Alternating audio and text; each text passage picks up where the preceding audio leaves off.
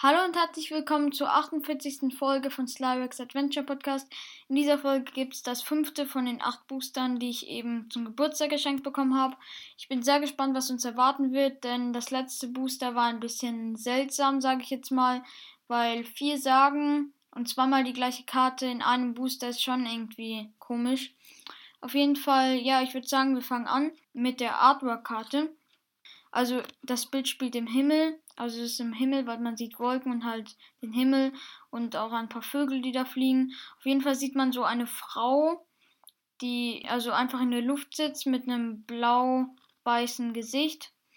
Und neben ihr, also links und rechts, sind so Teile, wo Hände rausragen, die so Spiegel halten, wo eben blau-weiße Gesichter drauf sind. Also links von ihr, glaube ich, sind in einer Reihe ganz viele solche Dinger, wo eben die Hände mit den Spiegeln rausragen und rechts von der Frau kann ich auch noch zwei sehen. Also es wirkt irgendwie ein bisschen komisch. Also ich weiß jetzt nicht, was das sein soll.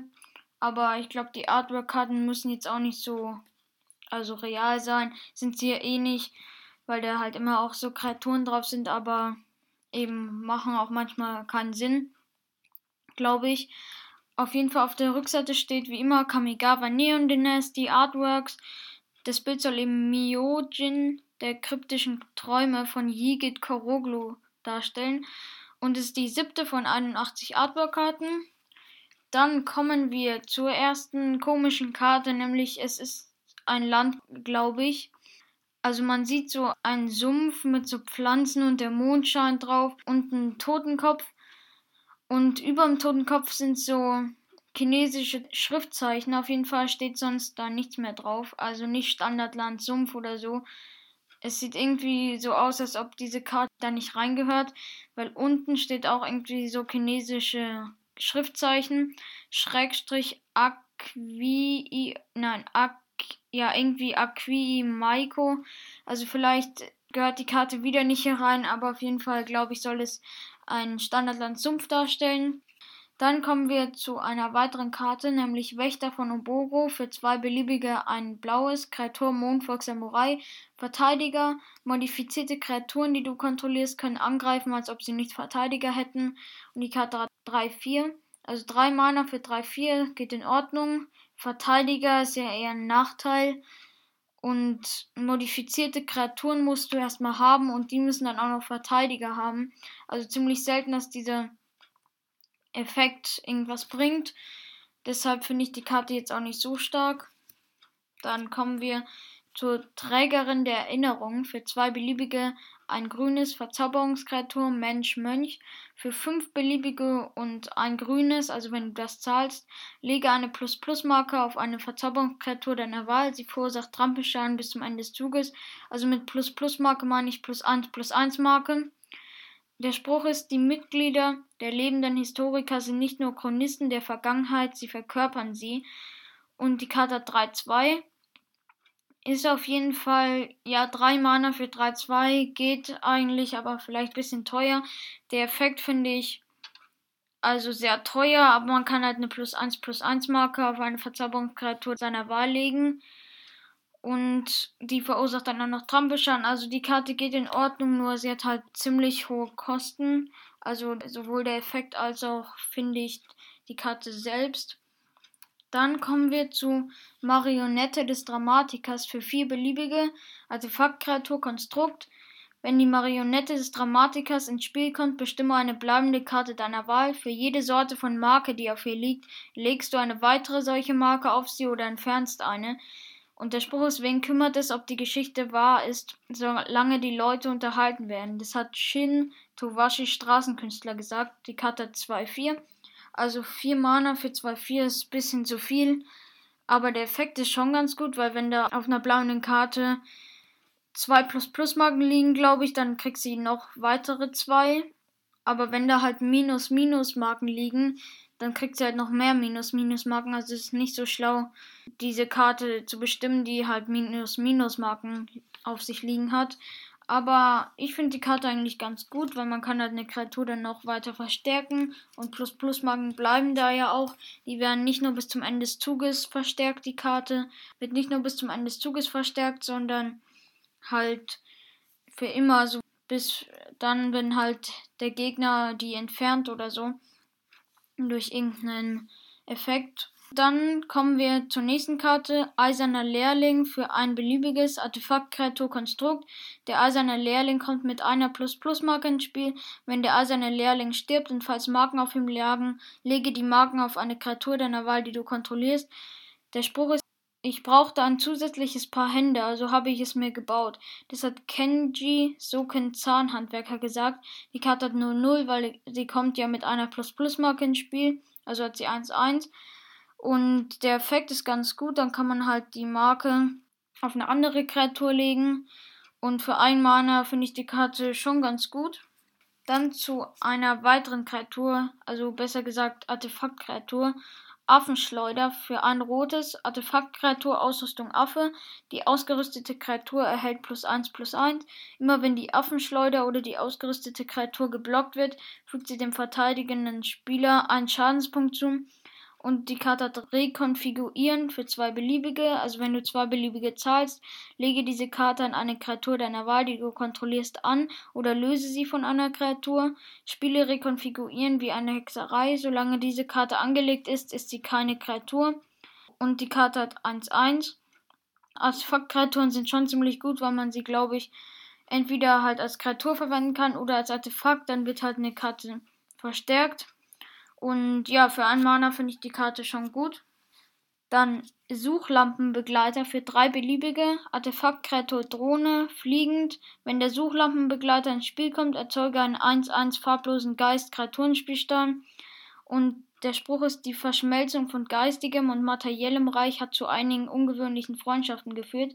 Die Karte hat 1-1, also drei Mana für 1-1 ist nicht so gut aber dafür ist sie halt fliegend und wenn sie ins Spiel kommt, kannst du einen 1-1 farblosen Geist Kreaturenspielstein erzeugen. Das ist auch ein ganz guter Effekt. Aber für 3 Mana finde ich 2 1-1er Kreaturen sind immer noch nicht so stark, also finde ich die Karte jetzt nicht so gut. Dann kommen wir zu den ungewöhnlichen Karten. Towashi Lightbot für vier beliebige Artefaktkreatur Konstrukt. Wenn der Towashi Lightbot ins Spiel kommt, lege eine Plus-Plus-Marke auf eine Kreatur deiner Wahl, die du kontrollierst. Wenn du vier beliebige zahlst und die Karte tappst, ziehe eine Karte. Diese Fähigkeit kostet beim Aktivieren für jede modifizierte Kreatur, die du kontrollierst, ein beliebiges weniger. Also Auren, die du kontrollierst, Ausrüstungen und Marken sind Modifizierungen und die Karte hat zwar 1. Also 4 Mana für 2-1 ist nicht gut. Der Effekt mit der Plus-Plus-Marke ist ganz gut. Und der andere Effekt kann man halt eine Karte ziehen, aber also 4 Mana für eine Karte ist ziemlich hoch, aber du kannst den Preis reduzieren, wenn du viele modifizierte Kreaturen hast. Trotzdem finde ich die Karte jetzt nicht so gut. Netzweber-Manschette für zwei beliebige ein grünes Artefaktkreatur Ausrüstung Spinne, Reichweite. Die ausgerüstete Kreatur erhält plus 1 plus 4 und hat Reichweite. Rekonfigurieren für vier beliebige und die Karte hat 1-4. Also ja, sie ist ganz gut. 3 Mana für 1-4 ist vielleicht noch ein bisschen zu hoch oder ja, eigentlich geht es. Und Reichweite ist ja auch ganz gut, also kann sie fliegende Kreaturen auch blocken. Und mir ist aufgefallen, wenn man sie als Artefakt verwendet, also als Ausrüstung, erhält ja die Kreatur, die, mit der man sie ausrüstet, genau die gleichen Werte plus, die sie hat. Also sie hat ja 1,4 und dann erhält die ausgerüstete Kreatur plus 1 plus 4 und hat Reichweite. Und Reichweite hat ja auch die Netzwebermanschette. Rekonfigurieren, ja, kostet immer ein bisschen viel, also bei der Karte 4 Mana. Und wenn man sie als Kreatur wirkt, hat sie ja auch 1,4 und Reichweite, aber wenn man sie ausrüstet, hat die ausgerüstete Kreatur dann plus 1 plus 4 und hat auch noch Reichweite. Also vielleicht ist es sogar besser, sie als Ausrüstung zu verwenden. Und ja, für 3 Mana ist sie eigentlich ganz gut. Dann kommen wir zu einer ungewöhnlichen Sage.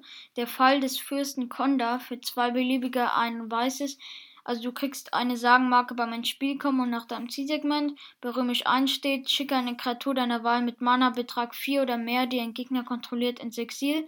Ist ziemlich guter Effekt. Jeder Spieler übernimmt die Kontrolle über alle bleibenden Karten, die er besitzt.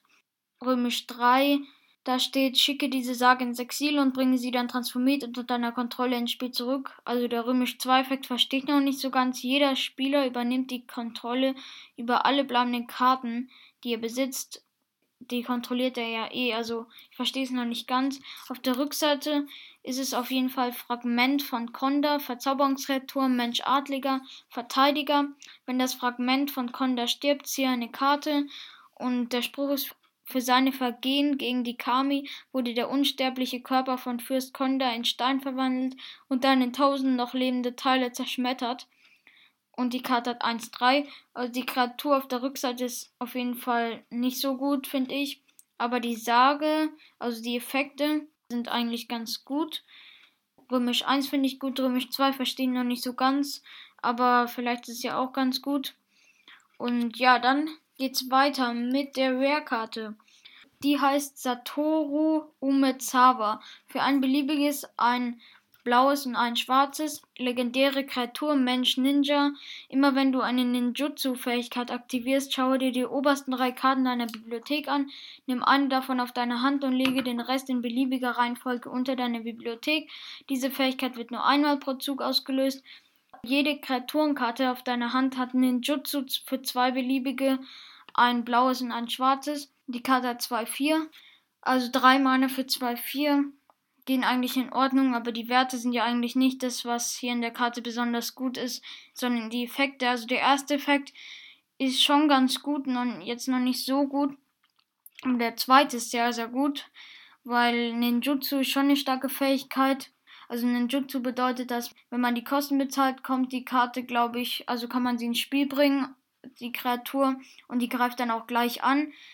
Aber man muss, glaube ich, noch als zusätzliche Kosten einen ungeblockten Angreifer, den du kontrollierst, auf die Hand zurückbringen. Also glaube ich. Auf jeden Fall finde ich die Karte ziemlich gut. Die ist ja auch legendär. Ja, dann kommen wir zur Extrakarte Erbin des uralten Fangzahns für zwei beliebige ein grünes Kreatur O für Samurai. Die Erbin des uralten Fangzahns kommt mit einer plus 1 plus 1 Marke ins Spiel, falls du eine modifizierte Kreatur kontrollierst. Und die Karte 2-3. Also 3 Mana für 2-3 geht schon in Ordnung. Es ist ja eigentlich angemessen, aber jetzt auch nicht so, so niedrig der Preis. Also er ist vielleicht sogar ein bisschen zu hoch, aber geht eigentlich. Man kann halt, wenn man eine modifizierte Kreatur kontrolliert, die Karte noch verstärken, dann hat sie dann 3, 4 und das ist für 3 Mana schon ganz gut. Also die Karte ist jetzt nichts Besonderes, sie ist ja auch häufig. Dann kommen wir zu der letzten Karte, das ist sogar ein Magic Minigame, eine Anleitung. Ich lese sie mal vor, also Booster Detektiv heißt es. Für zwei Spieler, man braucht zwei Booster, und das dauert so 10 Minuten. Also Ziel, im Gegensatz zu Jace können wir uns nicht auf Telepathie verlassen, um Rätsel zu lösen. Ich weiß jetzt nicht, wer Jace ist. Ermittle anhand von Hinweisen durch andere Karten alle Fakten über die geheime Karte deines Gegners. Vorbereitung. Bestimmt per Zufall, welcher Spieler beginnt und die Rolle des Geheimnisbewahrers einnimmt.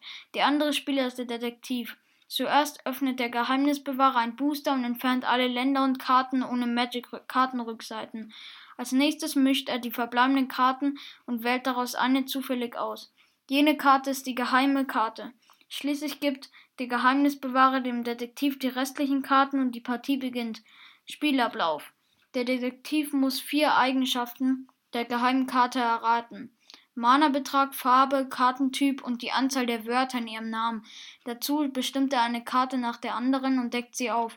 Bei jeder aufgedeckten Karte sagt der Geheimnisbewahrer dem Detektiv, wie viele der vier Eigenschaften die Karte und die geheime Karte gemeinsam haben. Dann kann der Detektiv entweder die vier Eigenschaften raten oder eine weitere Karte aufdecken, um mehr Hinweise zu erhalten. Der Detektiv darf nur einmal raten und muss alle vier Eigenschaften richtig raten, um zu gewinnen. Sobald der Detektiv geraten hat, endet die Runde und die Spieler tauschen mit einem neuen Booster die Rollen. So gewinnst du. Erreiche mit möglichst wenigen Karten alle vier Eigenschaften. Der Detektiv, der mit den wenigsten Hinweiskarten richtig rät, gewinnt. Falls keiner der Spieler richtig geraten hat oder es unentschieden steht, spielt noch eine Runde. ist eigentlich ein ganz cooles Spiel. Also ist halt so ein Minigame. Das ist jetzt nicht so interessant, aber ja, geht eigentlich. Dann würde ich sagen, das war schon mit dem Booster. Also das Booster war eigentlich ganz gut. Nur die Standardlandkarte verstehe ich nicht so ganz, ob das jetzt ein Fehler wieder ist oder halt die in der Edition halt die Standardländer so aussehen. Also manche von ihnen, weil wir haben ja schon mal ein Standardland gezogen, das sah normal aus. Auf jeden Fall würde ich sagen, ich hoffe, euch hat die Folge gefallen und bis zum nächsten Mal. Ciao.